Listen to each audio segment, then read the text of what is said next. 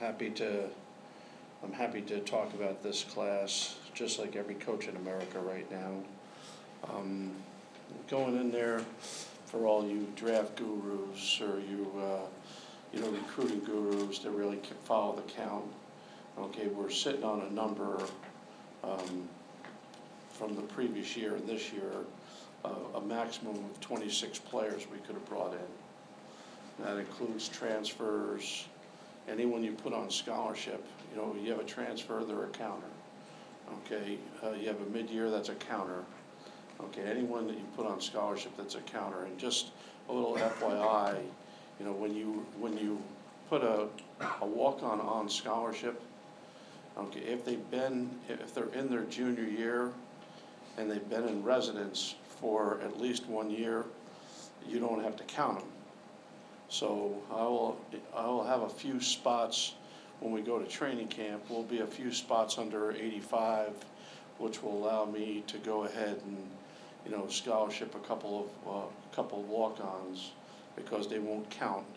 They'll count in your eighty-five, but they don't count as initials, which is what we're dealing with right now.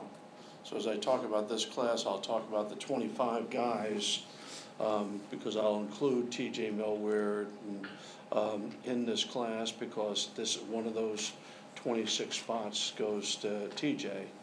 That means we're sitting with one, you know, you know, one, uh, scholarship that we could do something with, and, uh, the, at the end, we had several candidates for that one scholarship, but I didn't feel that the several candidates we had were the right guy to fill, um, whatever holes they think they're the biggest, um, the biggest matters of concern.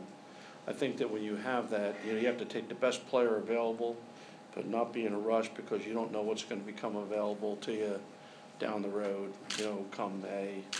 Um, especially whether it be a junior college kid, high school kid, or uh, somebody who graduates from college that becomes available. Um, Obviously, we hit Texas real hard. Last year, I had also told you that, you know, after we had taken this heavy load of junior college guys, that that was, uh, you know, there's always cause and effect in recruiting. And that, that, nu- the number of JUCO guys we took last year was a direct relationship to the number of guys that I released the first year that I got here. Uh, Remember, I threw off twenty-nine guys that were on scholarship. And I took a, a roster that was fairly depleted and depleted it even more. So, once we got through year, the year one, which was a scramble, year two was to try to fill as many holes as we possibly could with guys that were more game ready. Therefore, the heavy influx of JUCOs in last year's class. Um, this year, we got back to the more normal pattern that you'd like to see as, as you go forward. Okay, bring yourself in a handful of JUCOs, in this case, it ended up being eight, okay, that you think they could provide some immediate help. If you have a couple of transfer guys, uh, transfer guys that you could add in, uh, like Kent Taylor, a frontline guy that everyone in the country wanted a few years ago when I was recruiting him down at Florida. I think that if you add a few guys like that, you always take them, even if you have to wait a year for them to play. And then the rest of the time, you'd like to bring in the best high school players you can and develop them, because that's the way you build a program for the long haul, not for the short term.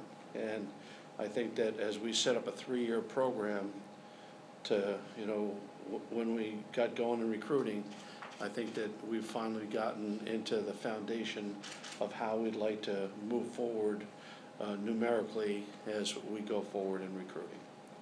Um, On that note, I'm gonna talk a little bit about each one of these guys. In addition, I'm not looking behind me, but we have a little highlight video on each one of these guys. You know, I know the highlight videos are all about uh, a minute in length, so let me spend a little bit of time talking about them, and we'll show you a little bit of the highlights on them at the same time. And then after I've finished uh, going over all, you know, all these guys, I'll open it up for some Q and A um, as it relates to this class. I will tell you, Katie and I have worked on several things, like I have the spring schedule she already has. I mean, there's other things that we have done, but today, let's kind of zero in, let's talk about signing day. You know, we'll have enough time to release these other things as we go forward. We've already, you know, we already have it laid out. So it isn't like we don't know, you know, what we got, what we got planned. And the spring, spring game is April twelfth at one o'clock. I mean, so we got that, all those things done. And any other information I need to get you, uh, I'll make sure I get you. But, uh, I think today, let's just put all our emphasis on this class. All right, I'll do these alphabetically. Let's start with Corey Avery. You know, Corey was, you know, a late commit. You know, we worked really hard on Corey for a long time. You know, uh, Reggie was the point person and, you know, I think that, I think our whole staff really, really did a nice job. You know, Reggie obviously, his name got involved in a lot of these guys, uh, this year all over the place. But um, Corey was an interesting, interesting get. You know, he can do, he can do a lot of different things. You know, he could play running back, he could play wide receiver, he could play safety. They had a wildcat version where they, they used, you know, I don't know, they had some name, Corey Cat or Avery Cat or Superman Cat or something like that. But um, I, I really look at him a lot like Tony Pearson, a very, a lot of similarities to, to Tony. As a matter of fact, he wanted Tony's number, which I refused to give him. Um, I think, I told him a year from now, when Tony's no longer here, maybe I can give you that number, but right now, I think Tony's got dibs on that one. Um, a lot of big schools were on him, you know, right there in the heart of Texas and Dallas and at Carter, which has cranked out a bunch of players, and we're really happy that he jumped on board, uh, nice and late. I think, um, player number two, as we go to Matt Boateng, you know, here's a kid who's from Toronto. No, uh, Wiggins did not recruit him, um, but he's down at IMG Academy with, um, that I think is gonna be a nice place for us to get involved in.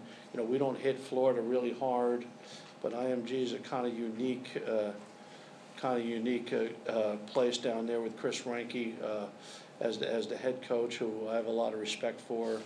You know, Matt was one of those guys who had some size and speed to, to, to play corner, um, uh, play corner uh, at a, you know, not being one of those five, nine guys that you look at a lot of times. He was a lot closer to six feet and, you know, he ran around well and broke on the ball and had, had really good ball skills.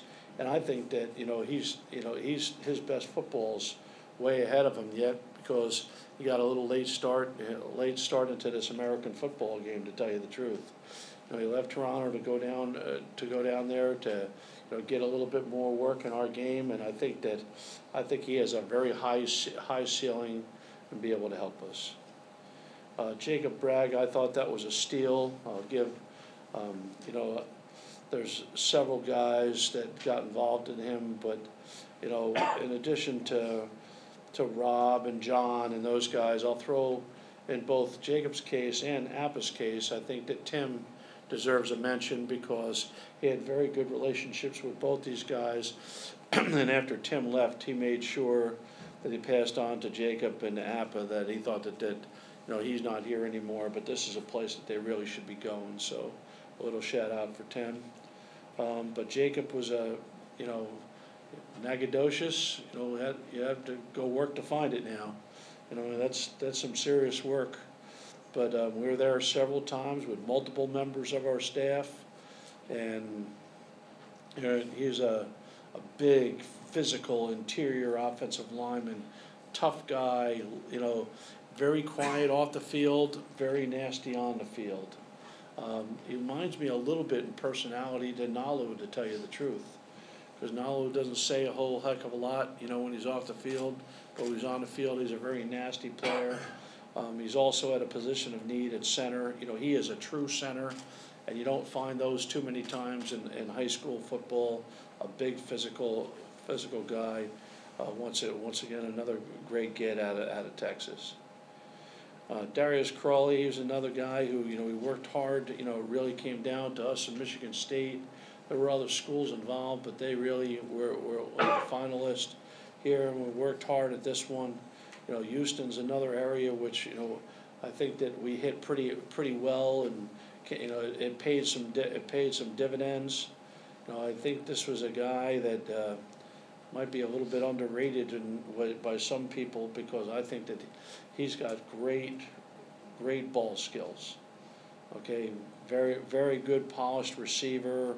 I mean, obviously he can play in the slot, but he's not, he'll have no problem playing outside. Uh, he's a guy that was highly thought of, and I really think he'd have a chance to come in here and com- compete, you know, at an early age.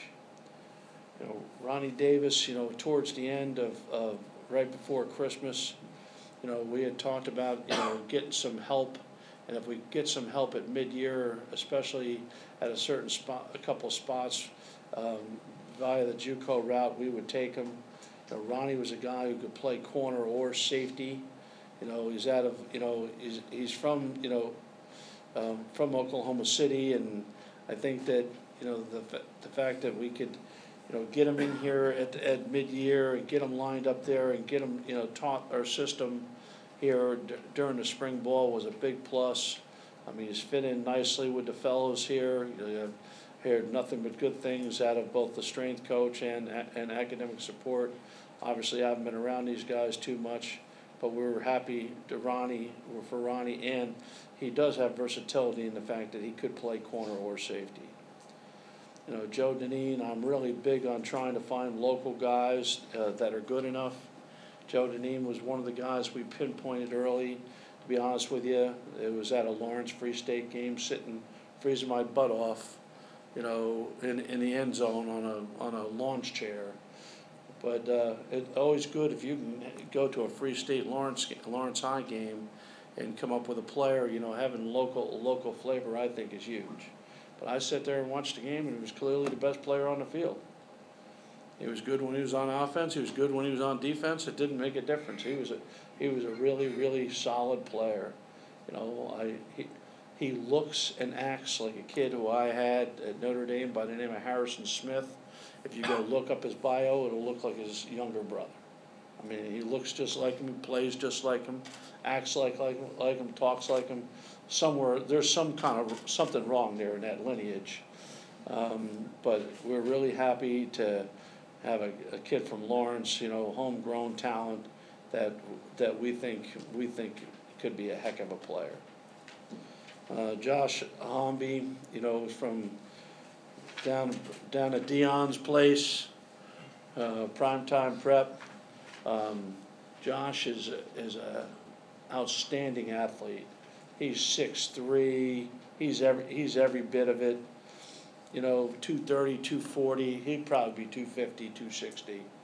I don't know if he's going to be a middle linebacker or if his hand's going to be on the ground. I know he can do both of those things. I know he could play inside linebacker, and I know he could put his hand on the ground. Um, and I think that his versatility, once again, uh, he's a he's a pass rushing dude.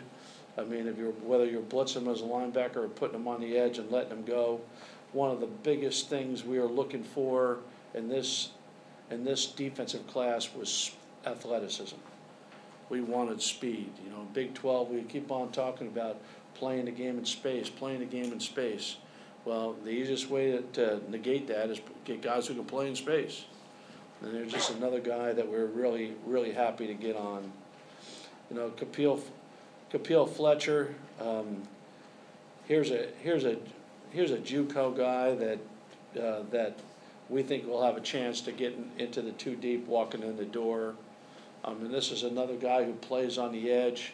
You know, I think that Hartnell is pretty, is pretty happy with us, and we're pretty happy with Hartnell. You know, that, you know, we go, we go to, out to Hartnell, and we come out with Fish and, and and Fletcher and, and Mann, all out of the same school in one year. I mean, that's a heck of a deal, but getting back to, to Fletcher, you know, I think that it was really important for us to get another defensive end that could play right now. You know, you like to say all these high school guys will be ready to go and they might be first teamers and playing, but, you know, there's a, there, there, one thing you have to do, what you have to cover yourself with are guys that you think that can play right now, and Fletcher's certainly one of them. Um, Bobby Hartzog was another guy, we were on him early. He was, a you know, another Houston kid. As a matter of fact, originally he was gonna go to Houston, you know. We really liked him. He was one of the best players in, in the city of Houston. He was up for the award for the best player in the city of Houston. Just every game he goes out there, he puts up, you know, you know, he produces every, every time he steps on the field. You don't have to worry about whether or not there's production coming from him, because every time he, every time he goes out there, you know, there's gonna be production. You know, he was a guy who jumped, uh, jumped in the boat early and st- stayed true to form.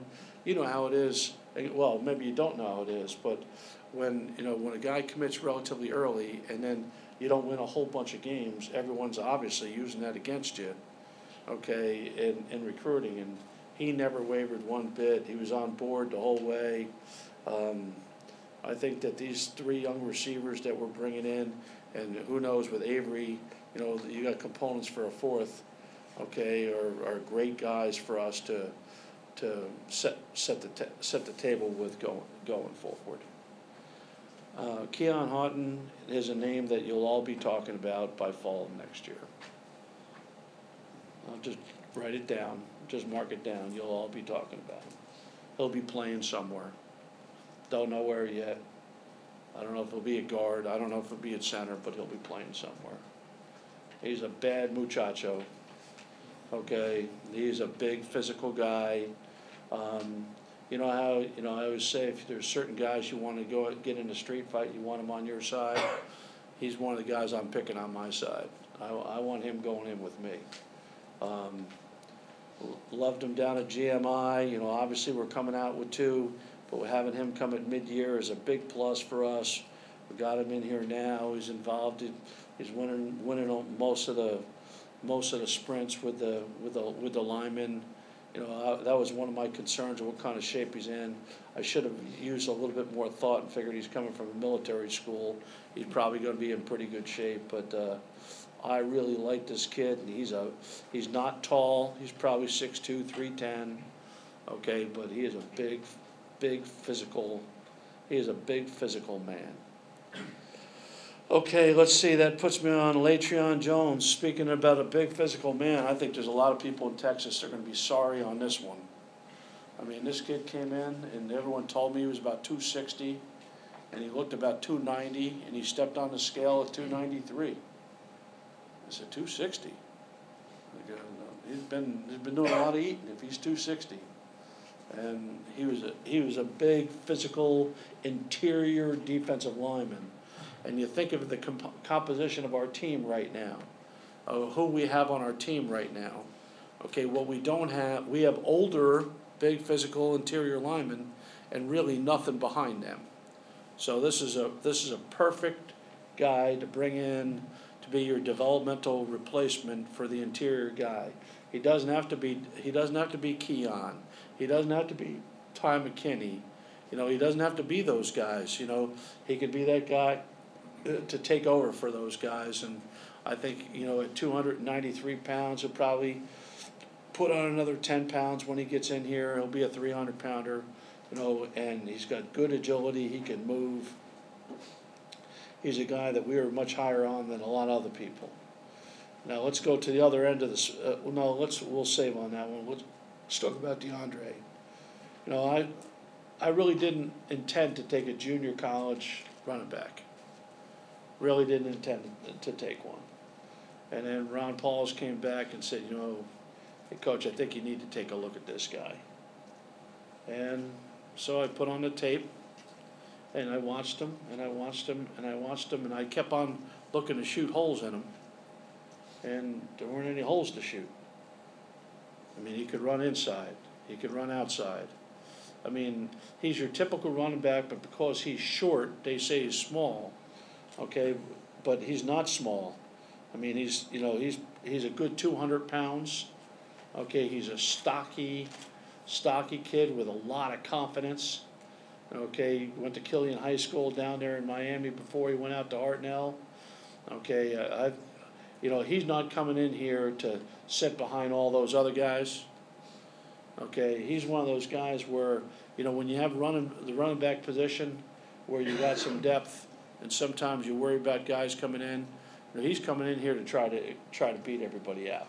And that's what I really liked about this kid, okay, when, uh, when we were getting involved with him, other than the fact that watching how he played.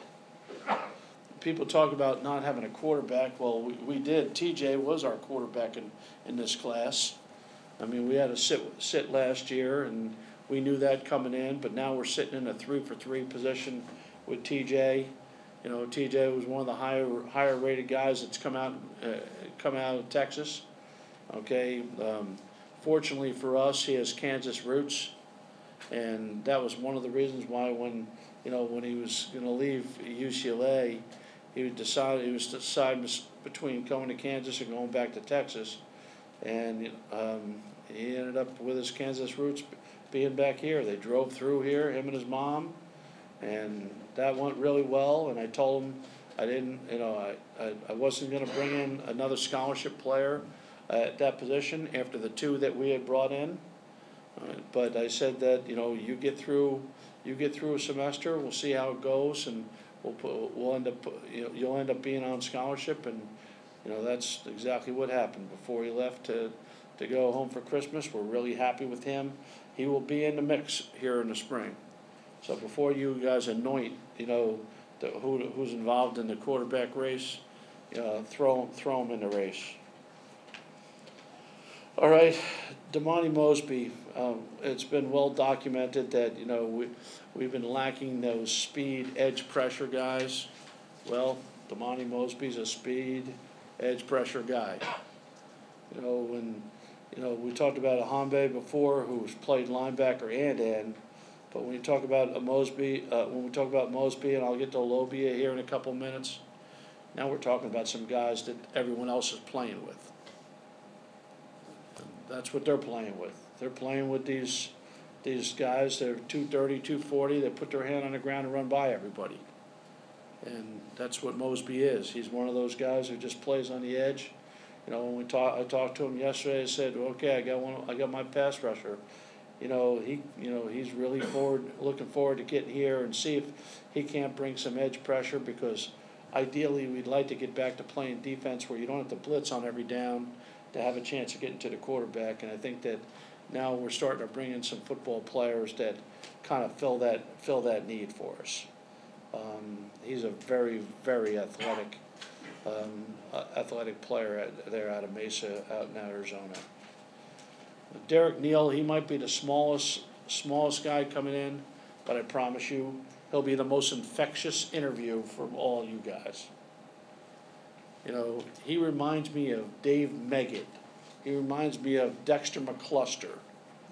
He reminds me of one of the, those guys that everyone says are too small and have a chip on their shoulder.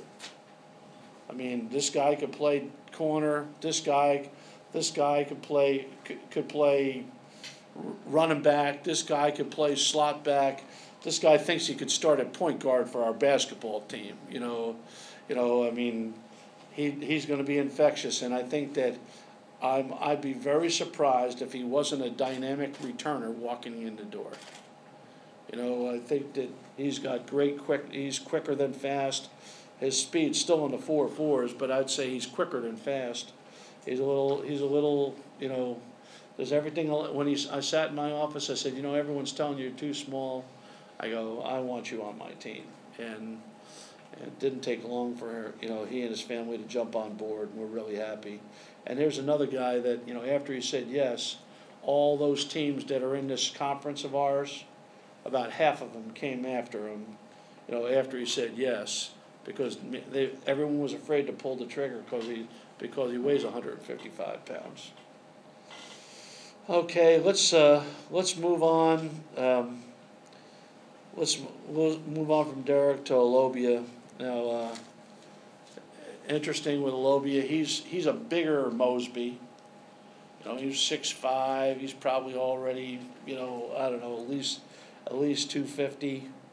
You know, they, they haven't. Um, they have him down two forty one. He's bigger than that. Um, he's another guy with great edge pressure, great first step.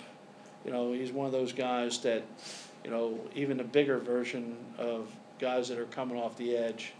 You know, I think that we had to work really hard on him You know, there were, he had some big, you know, big time schools involved in him, including one of the two national championship teams. That was, I think that even yesterday was still trying to get a piece of him. Um, but uh, he stayed, he stayed true. Uh, um, we really hit it off with him. You know, we hit it off with his parents. You know, um, we're really happy to have this guy. We think that this this is the type of guy that, you know, coming in the door, there'll be expectations walking in the door of him being able to help us, and that's what we're, that's what we're counting on. Uh, Tyler Patrick is this one. You guys are all gonna have some fun with this one too. Okay, Tyler Patrick came to our camp last year.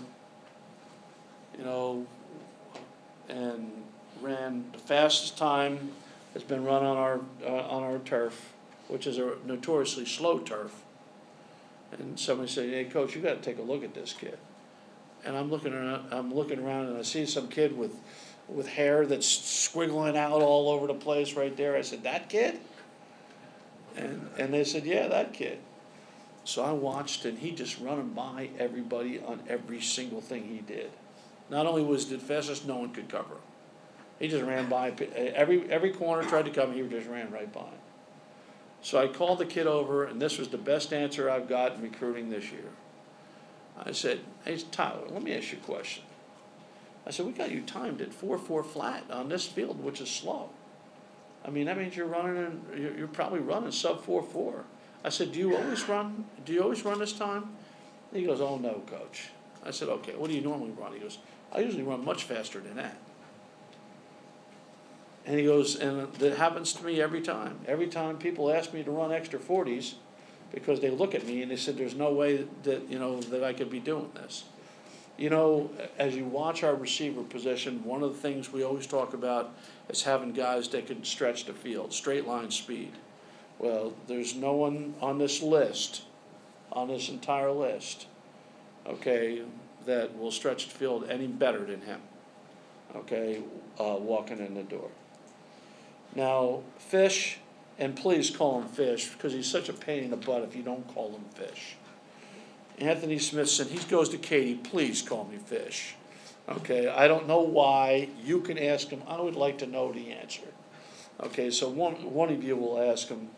Um, but when with the loss, you know, when we really got down and you know looked at our our safety position this year with Dexter leaving, you know, we played most of the year with those three safeties.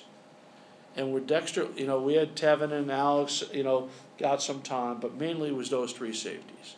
And when Dexter left, and we knew we had Joe coming in, you know, we had an opportunity really, really late at mid-year to get Fish.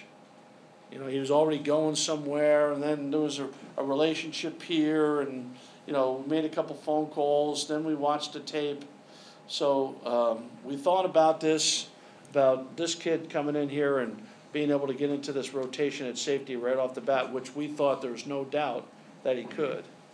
So I actually, because I had told Joe Dineen we were only going to take one safety, we actually called Joe Dineen up and asked him, said, we have a guy that we think that can help us, but I told you we were only going to bring one safety. Um, what do you think? And he said, Coach, if you can get somebody that can make us help us win, go get them. So kudos to Joe Dineen for Fish being here because I'm a man of my word, and if I tell a player that we're only going to take one, and we have one, then I'm not taking another one. So if Joe Dineen would have said, "Well, Coach, you only said, you know, you were only taking one," I would not have taken him. So uh, give a little credit to this one, uh, to Joe, Joe Dineen signing off on it. Kent Taylor, I recruited when we were down in Florida. You know, he had he had all the big boys. You know, he had you know Penn State, Notre Dame, everybody. You know, everyone wanted him. You know, he was a little thin, but he's a dynamic pass catcher. You know, uh, he, he you know he, he's not real he's not real thick. He's not a great point of attack blocker. But all I know is we had this thing down there at Florida called Friday Night Lights. There was about 400 kids from all across the southeast and, you know, the kid who's starting at wide receiver for USC was the best player, and he was the next best player. And when I'm talking about four hundred players, the guys that stood out that clearly the next best, he was clearly the next best. No one could cover him, runs good routes, has good hands. Um, we always talk about, you know, can we get, who can we throw the ball to? You can throw it to him. And he'll get open and he'll catch it. Now, he might not block anyone, okay, okay, but he can, but he can run routes and he can catch it. And when, when he reads that, he'll know exactly why I said that, uh, by the way. That's intended, so make sure you put that in there, that he won't block anybody. Okay, uh, Appa, you know, there's another local guy that, you know, we, he came in camp last summer and I'm watching this guy. You know, the kid's three hundred and seventy-five pounds. Now, you, for those of you who are heavy, like me, three seventy could be three fifty or four hundred, I'm not sure. Okay, but you know, he was, so he was three seventy-five and I'm watching him and he's moving really well and he's looking really good in the drills. And I said, well, what, what am I missing here? We had a local guy, okay, that's a, that's a big, big man. Put it like this, he would dwarf Ngalu. Dwarf him. Okay, when I say a big man, he's a big man. So I'm watching this guy and watching how athletic he was, and you know, really, um, why do we have to wait on somebody else? We jumped on him. So uh, he jumped on to, uh, on with us, and you know, although a couple people tried to steal him away there, he stayed true to form, and um, I'm really happy to have another local guy to, you know, that could help, you know, carry the torch for all, our local players. Kyron Watson's another highly recruited guy out of East St. Louis. You know, had a lot of love all across, the, you know, a lot of different places trying to get a hold of Kyron. You know, because he runs so well and he's a runner and hitter. He's a tailor-made. He he's made for the Big Twelve. That's what this kid is. He's made to play in the Big Twelve. You know, an athletic guy who runs and hits. I mean, that's what you're looking for, and that's what that's what he is. You know, he really could have gone to any conference he wanted to, but he wanted to go somewhere where he had a chance to run and hit, and and this was just a, just was just a place. You know, he's another guy who hopped on early, um, hopped on early, and a lot of people tried to get after him, but at the end of the day, you know, we had a very good relationship with the kid, and you know, you know, and I don't think I don't think he could have told Reggie no. I think Reggie might have you know, disowned him, you know, if he did. So at the end of the day, we're really happy to have him as well. You know, DJ Williams uh, is another interesting guy. You know, he was a top, uh, a front line defensive lineman out of Texas that, you know, we were fighting a couple of the, you know, a couple of local schools here. You know, and you know, it, it's tough sledding sometimes, especially when uh, one of the local schools has, had done a really nice job with defensive linemen as of late. You know, to be able to get a guy like this to jump on board with us was, was always, it was always a good thing. You know, DJ, we worked really hard on him. You know, he has a nice family, a nice family. They've been through a little tragedy, you know, a couple of, uh, a couple of deaths in the family that during this recruiting process that the whole family had to endure, my heart goes out to them. But it, we're really happy that DJ's on board. DJ, by the way, is already a big man. He's not going to be a big man. He's already one. Okay, um, I, I don't know what they have listed. What's it, six five, two ninety? That's probably right. You know, he might be a little, a little thinner than that because he plays basketball right now, but he'll, he's a short three hundred pounder. You know, he's a he's a he's a big man.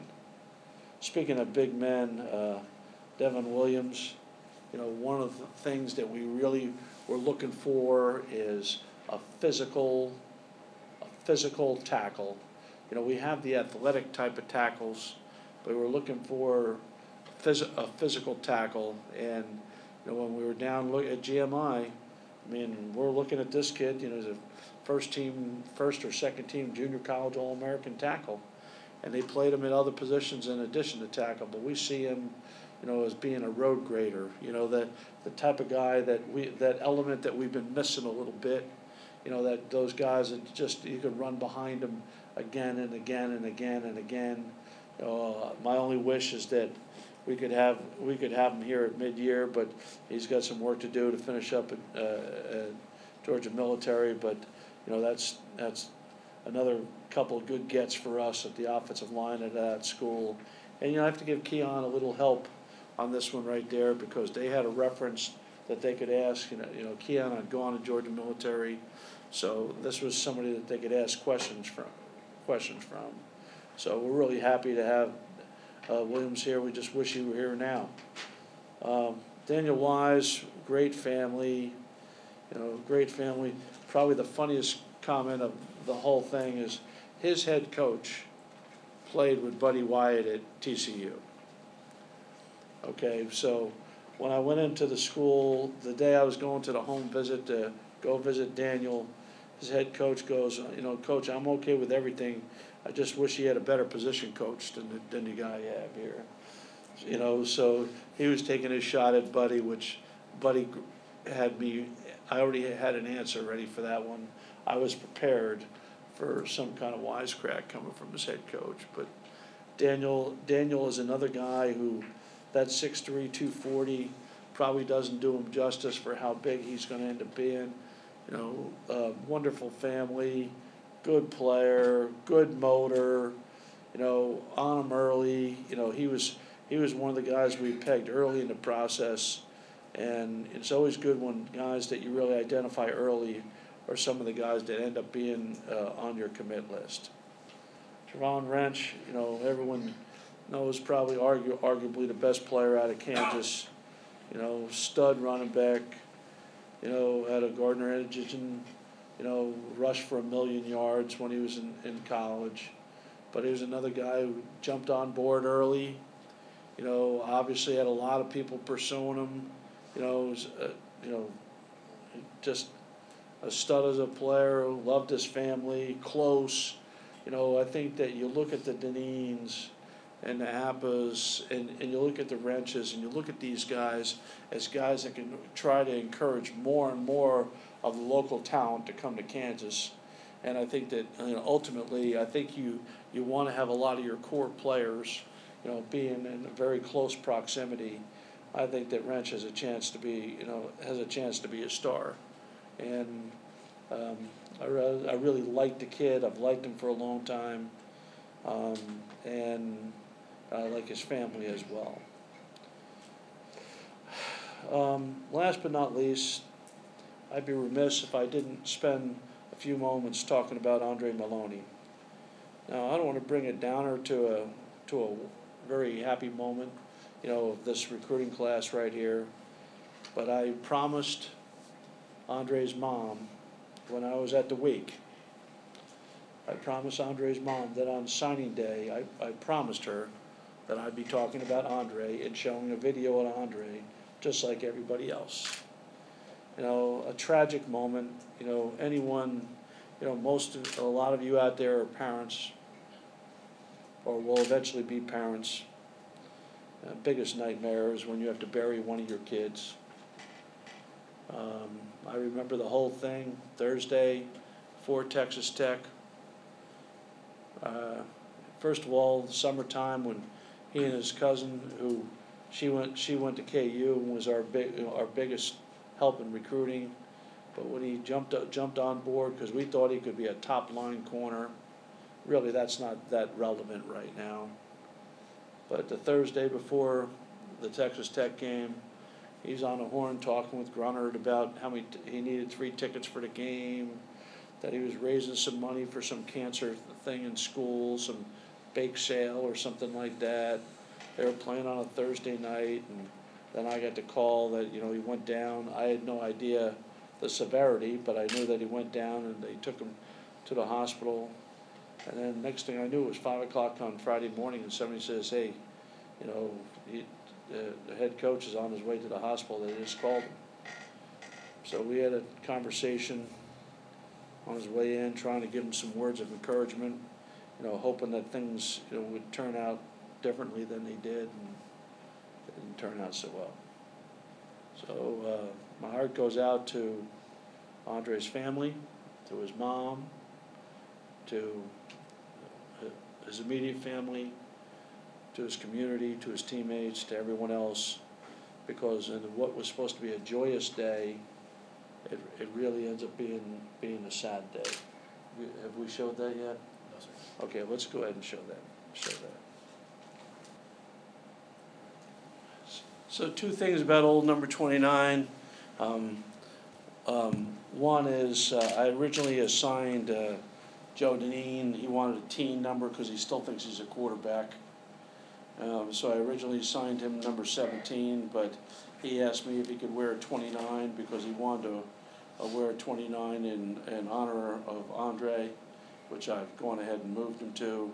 And in addition, what, uh, you always have to check with compliance and make sure you can do things right there, but what we have done is, you know, we, we took a jersey, um, that Katie just brought up here. Katie, you can show them to them if you want. But, um, um, we, we had a jersey made up for Andre, and we're gonna give it to his family to kinda, I know this is a sad day, this signing day, but we thought that it would be just a nice little memento from, from everyone in Kansas to, to let him know, let the family know that he's gone, but he's not forgotten. So we'll go ahead and, uh, we'll get that over to his family, and we'll, change the tone back to a more brighter note, but I thought that it would only be apropos if I ended my conversation with our signees and uh, our commitments by talking about, talking a bit about Andre. Thank you, Katie. Okay, on that note, uh, fire away. It would seem like on paper that the position you've improved the most um, might be wide receiver. Yeah, I think that, um, I got some special plans here for the wide receiver position. Um, I like the good young talent and depth that we have here. Um, I thought, I thought seriously about, um, using, using that one spot left to bring in a JUCO type wide receiver. Um, but I, I felt that unless there was a, a guy, a Nick Harwell type of guy, that uh, I'd rather have these high school guys that we ended up bringing in here. I'm really happy, they're different, all of them are different, they're not the same player. They bring different things to the, uh, to the table. I would argue that, you know, equally, I think that our defensive line depth just took a, a huge turn for the, in the positive direction. I mean, I couldn't take enough big guys. Originally, we went in to take four offensive linemen, we took five. You know, originally, we went in, you know, we took over on defensive, over on defensive linemen because we took, you know, we took an extra interior, an extra defensive lineman, we took an extra, we took an extra buck. I mean, we, you know, we loaded up, we loaded up at a couple positions that, you not every year do have, you have a chance to get these guys. You know, so when you have a chance of getting them, you take them. But uh, offensively, I think that the wide receiver position took a definitely a, uh, a, a positive turn. You only uh, have two high school offensive linemen that you recruited in this class. Is that lower than you'd like to go ideally? Well, to be, to be honest with you, we were, we were only gonna take four total. We were only gonna take four total, and we were gonna take two high school and two JCs. That's, that originally was the, what the plan was. You know, we just ended up going, you know, ended up going one over because we felt that we had an opportunity to get a good player going one over, that's, that's, you know, that's the, wa- the way we ended up going. Like you mentioned, you, you hit Texas pretty hard this time around. Was that by design or? I think that we've, we've hit it hard last year, but remember, last year, we had a different mentality. You know, we were looking for guys that could play right now, walking in the door, so I think that any, you know, from, I think that the corridor from, from Chicago to Houston has to be your niche. You know, that, that corridor. Now, so obviously, the closer you are, the, the easier it is to entice them. But in the state of Texas, one good thing you have going for you is that you're gonna play several times in the state of Texas every year. So if they come here, they know they're still playing at home. You know, so that you never have to, they never have to worry about, A, are they gonna get seen on TV? They don't have to worry about that already. And B, it, it makes it a little easier for the families to, to actually see them in person. You have a guy as talented as um, Reggie Mitchell at recruiting. Do you not, you, looks like you don't limit him to an area, is he sort of a closer almost, or, uh, I'd like to think I'm the closer, Tom. I would like to think that. But um, I think with Reggie, Reggie and I have had a bunch of talks when we're on the road about where, you know, you can't be spread too thin. Because I want to get him, I want to get him involved more locally too. Okay, so we've already gone over kind of where would be the best place to, to settle down and, because we're gonna, we're gonna tweak some of these areas here in about, a- in a, in about a week. Uh, we've already talked about it, we already know where we're gonna go with this.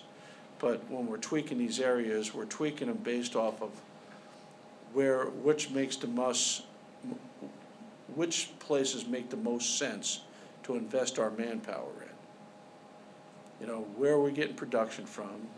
Know, where are we wasting, wasting our time financially as well as everything else? If you're going somewhere and you're not bringing any players in, then you're wasting time, effort, and money. You know, so that's a, a research project that we're actually starting here on Monday. But, um, I think in Reggie's case, I think if we can keep him, you know, keep him between St. Louis and Chicago and here, and, you know, you know, and not have to be full-time in Texas, you know, I mean, you only have one Reggie, I mean, he's a, he's a, he's a top flight, a top flight guy. I'm on, the- I'm also on the bandwagon, by the way, you're not alone, I'm on that bandwagon too. As the uh, closer, what was your final sales pitch this year? Did it differ from year one and year two?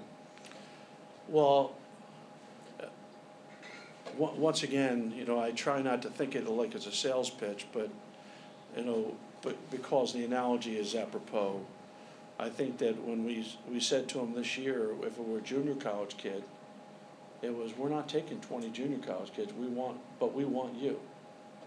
And the reason why we want you is because we think that you could fill a need and come in and get into the mix right now with the high school kids, which is where we wanna go, we say, look at, now we've got to this third recruiting class, this is the way, this is the way we wanna do it around here. And I think that, in every one of their cases, they, they all want the opportunity to play.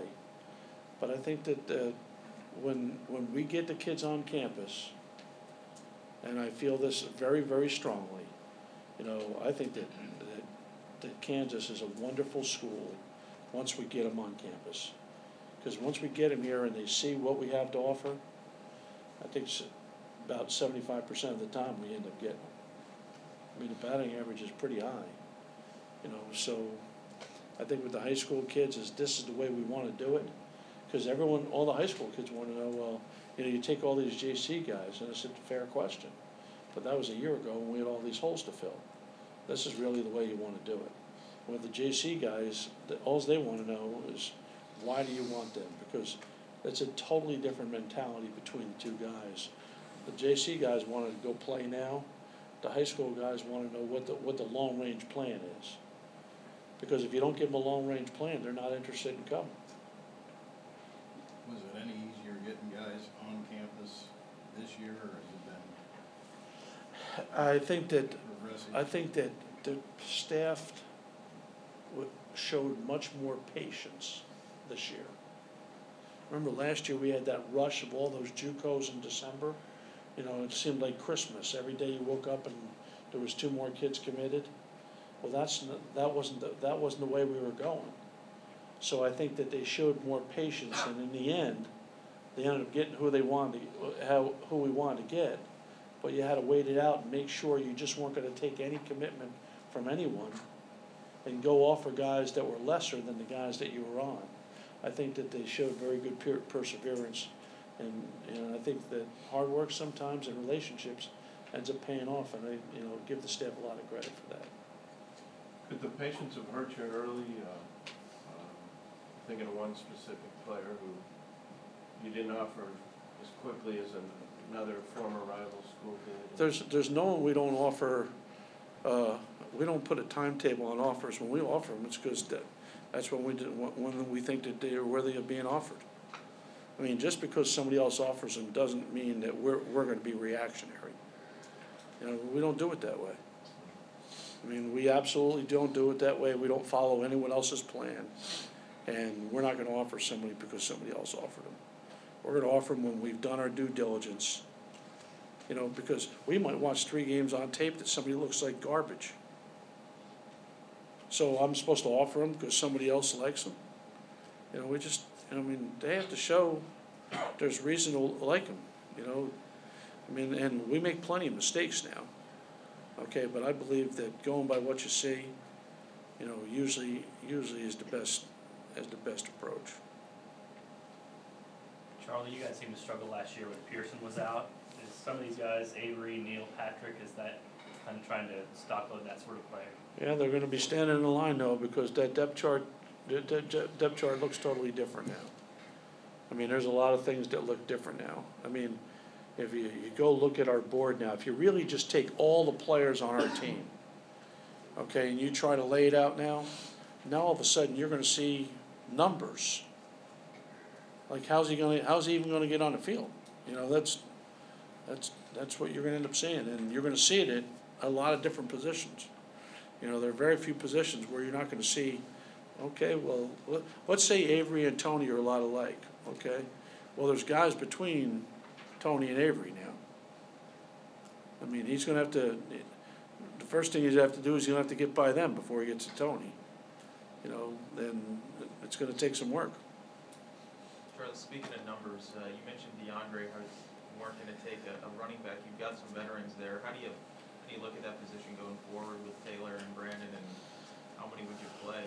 Well, I think that with Brandon being the only one that was healthy, and with Taylor, you know, basically going through a medical redshirt year, and, you know, Darian, you know, having his personal issues, I think when you line up in the spring, that Brandon's first. You know, but, you know, now you're gonna have plenty of time between Brandon, you know, Brandon and Taylor and Darian. You know, you'll have plenty of time for those guys to battle it out in the spring. And then the reinforcements arrive, and that's not even including, if you put, put Tony in there or some. But, you know, I'm, Tony's gonna start off the spring more as a wide receiver, and we'll work him into running back. Because right now, we gotta fix this wide receiver position, that's what we have to do. Charlie talked about Traevohn Wrench potentially being a star. What was your first memory? I mean, what, do what's the first thing you remember? You said, boy, that guy's something. Watching, the first tape I watched, he rushed for about four hundred yards in a high school game. I mean, he touches the ball, goes for twenty, touches the ball, goes for fifty, touches the ball, goes for seventy, touches the ball, goes for nine. Nine's a bad run for him, you know? I mean, when you watch a game and a guy's rushing for three or four hundred yards, how do you do that? I mean, I don't know how many touchdowns he scored, but it was, a it was, a it was a zillion. You know, he's, he's got big, big, you know, big, big numbers. And, you know, it's not like he's, pl- the, the teams are playing are no good. I mean, when you watch him on tape, and then you see, you know, he's like a little, he's still a young kid. I mean, at one ninety, he's, he'll, be he'll be two ten. This is not a guy who's gonna be one ninety. This is a, this is a guy who's gonna be two ten. And that's usually, usually about the size of the guys that play on that, that next level. That's about usually how big most of those guys are. Could you share with us who you think at this moment has the highest ceiling as a football player of all the guys you recruited? That's not really fair, you know. That's not really fair because then I'd be slighting somebody, somebody else there. I mean, Traevohn Wrench could be, you know, could be a star. He really could be. He could be a star, but there's a bunch of other guys. You know, I kind of like some of these, these guys that play down and dirty, you know. You know, some of these offensive linemen and these defensive linemen, you know. I mean, it would be nice to have a pass rusher that finishes the year with 15, 20 sacks. Uh, It would be nice, that would be nice. It would be nice to have, you know, another offensive lineman that just, just was one of those road graders who just, uh, you just hand the ball off and say, run behind him, you know what I mean? So I don't just look at the skill guys. You know, because, I mean, if you looked at all of them, Wrench would be the guy that was rated the highest. So, you know, that'd be a good a good place to start. What, what are the rules on, uh, those graduating players? Uh, do they have to make? They didn't, they didn't change it yet. I think eventually, yeah, it might even get wiped out, to be honest with you. You might not be able to do it eventually, but it's still a go. You know, so somebody graduates and, you know, if there's a program at some other school that your school doesn't have, God bless you. Um, if there's a program at, at your, at your school that other schools don't have, you can go ahead and go. But do they have to contact you first, or can you? Yeah, you, s- you still have to go through the, uh, the protocol. You still have to go through the protocol, they still have to be released and, and things, li- and things like that. Because technically, you know, those other schools, that you still have a year of eligibility at those other schools. You know, so those schools would still have to, still have to go ahead and release you, If, if someone should fall out of the sky, or graduated guy, right? would you hope it'd be a, if you had your druthers, would you hope it'd be a left tackle? I would lo- I would hope he'd be a starter at any position. Because if somebody came and was better than what you have, then I want him. You know, would it, would it be nice if it were a tackle? Sure. You know, if you tell me Jerry Rice is coming, I'll take him too, you know, you know, I'll, I'll take him. Ray Lewis coming out of retirement, I'd take him too, you know, so, I mean, there's a lot, there's, I don't think there's any frontline player that was, you know, better than anything you have. I think, I think you'd consider it in, in any position. Obviously, the two positions that I think that, you know, if you'd like for it to happen would be if it were a frontline player because of, because of depth, would be tackle or, or wide receiver. But I mean, I got plenty of wide receivers, I got plenty of linemen, but I mean, if you're telling me I had a frontline guy that could come in and contend to play, I'd, I'd be pretty happy with that. What, what kind of impact did all these new rules have on this class and what you guys were able to do, dead periods and all that stuff? Your class uh, actually obviously took shape a lot later, Yeah, that was why, you know, and that was why, it was miserable. yeah. You wanna talk about miserable? To go from December sixteenth to January sixteenth, Right. it was absolutely miserable. Couldn't have any visits, I mean, here we're playing Kansas State in basketball on January eleventh. Saturday, nice crowd, you know, your state rival, can't bring anyone in. Now, you could say, well, school's not in place, okay, which is, I mean, which is true. But I mean, you could bring in ten guys on, on, on that weekend, uh, that you'd have a legitimate chance of spending a lot of TLC because school's not in place. We have enough local guys who live local that could play, be hosts, that it would be a benefit. And I think my wife wanted to divorce me, a month at home? She, are you kidding me? She was counting down the days now. I couldn't fly out of town fast enough. I mean, when I, when it was time to go back out recruiting, she almost, I think she went to church and thank God. Student hosts play a big role in recruiting, don't They- they? And they how do. did your guys do, and if you feel like singling guys out? I think that we spent a lot of time trying to match personalities. I mean, for example, there's some guys that when they come in here, they wanna go to Mass Street. Other guys wanna go to the dorm and play video games. So you need to know, you, you need to know, you know, the, the, your recruit, and then you need to know your own player. You know, who's gonna, you know, if, if they wanna go play video games, you don't want somebody that's gonna take them to Mass Street. You know, it's, it, those, I think you have to spend a lot of time to make sure that you have the right combinations, because, you know, you can lose a kid very easily by matching them with the wrong host, very easily. You know, that you, because if they don't see eye to eye, there's a good chance that kid won't end up coming. So does the league recruiter for a guy you're bringing in suggest, maybe Well, we a took, host? they, they bring up people, and then we, we actually spend a lot of time talking about, you know, who would, who would fit best with people. And some guys, there's some guys that do a great job in recruiting that you'd never even imagine. Some guys who'd say, that guy's a good recruiter. And there's other guys who say, God, he's probably a great recruiter, they're just terrible. You know, so I mean, there are guys that are, I'll give you an example of somebody who's a very, uh, somebody very good. I'll just use one. Victor Simmons. Victor Simmons is a very good host. You know, they like him. Okay, he's local. He'll do it anytime we ask him. Okay, and every time he's with, with people, you know, there's a good chance that that guy's gonna end up coming. I mean, now, I'm just giving you one name out, just picking one name out of the hat, but there's one, he's a very good host. He's done a very just nice job hosting.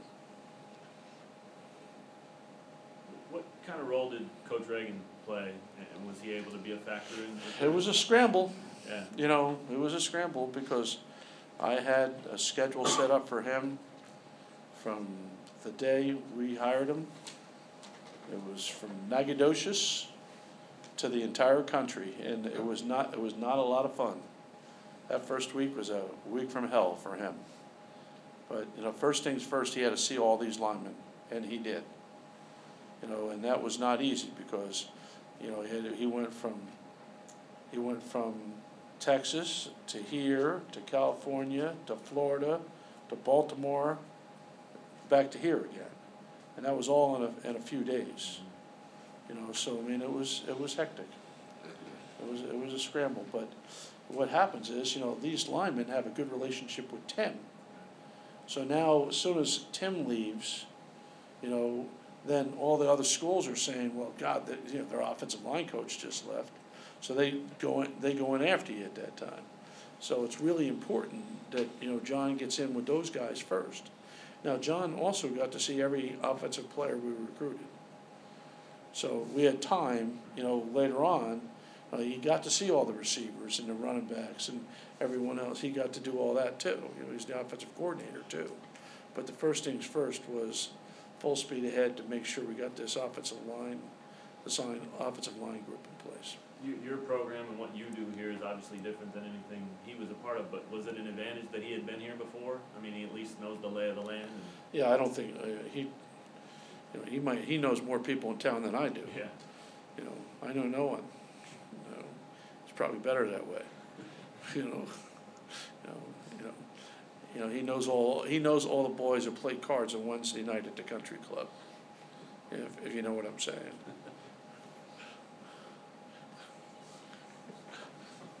Stop by. Figured take a little shot there, Tom.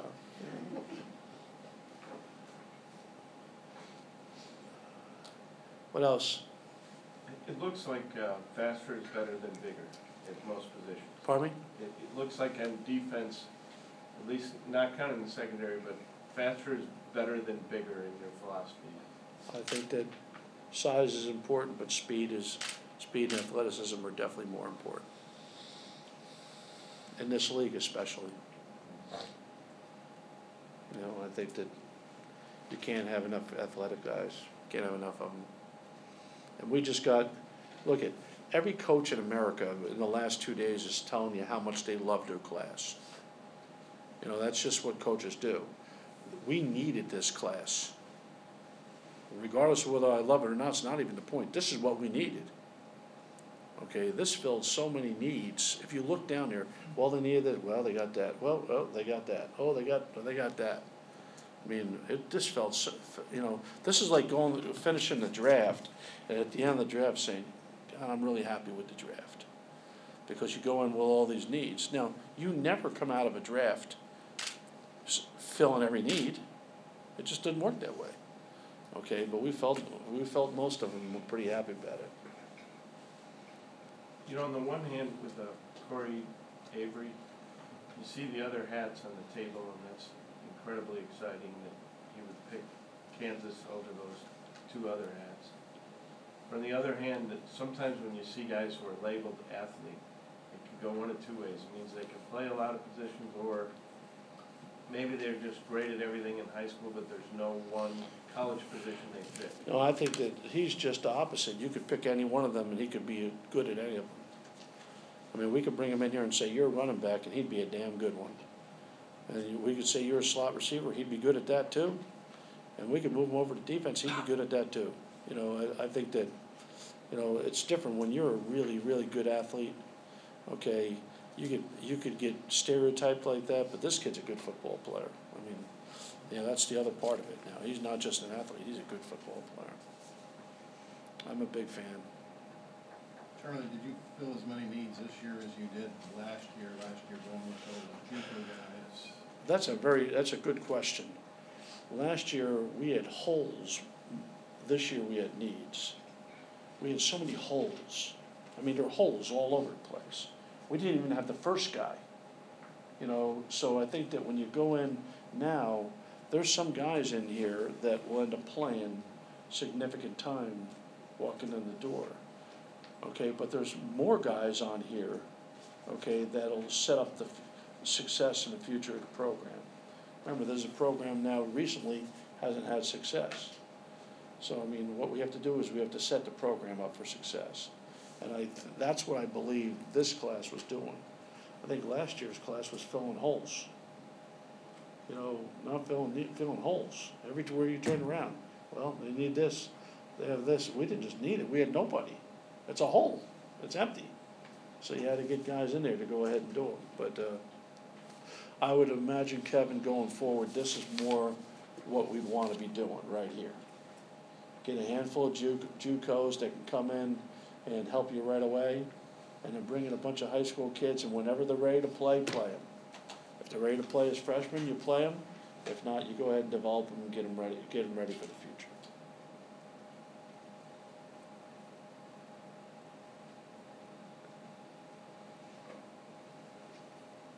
Anybody else?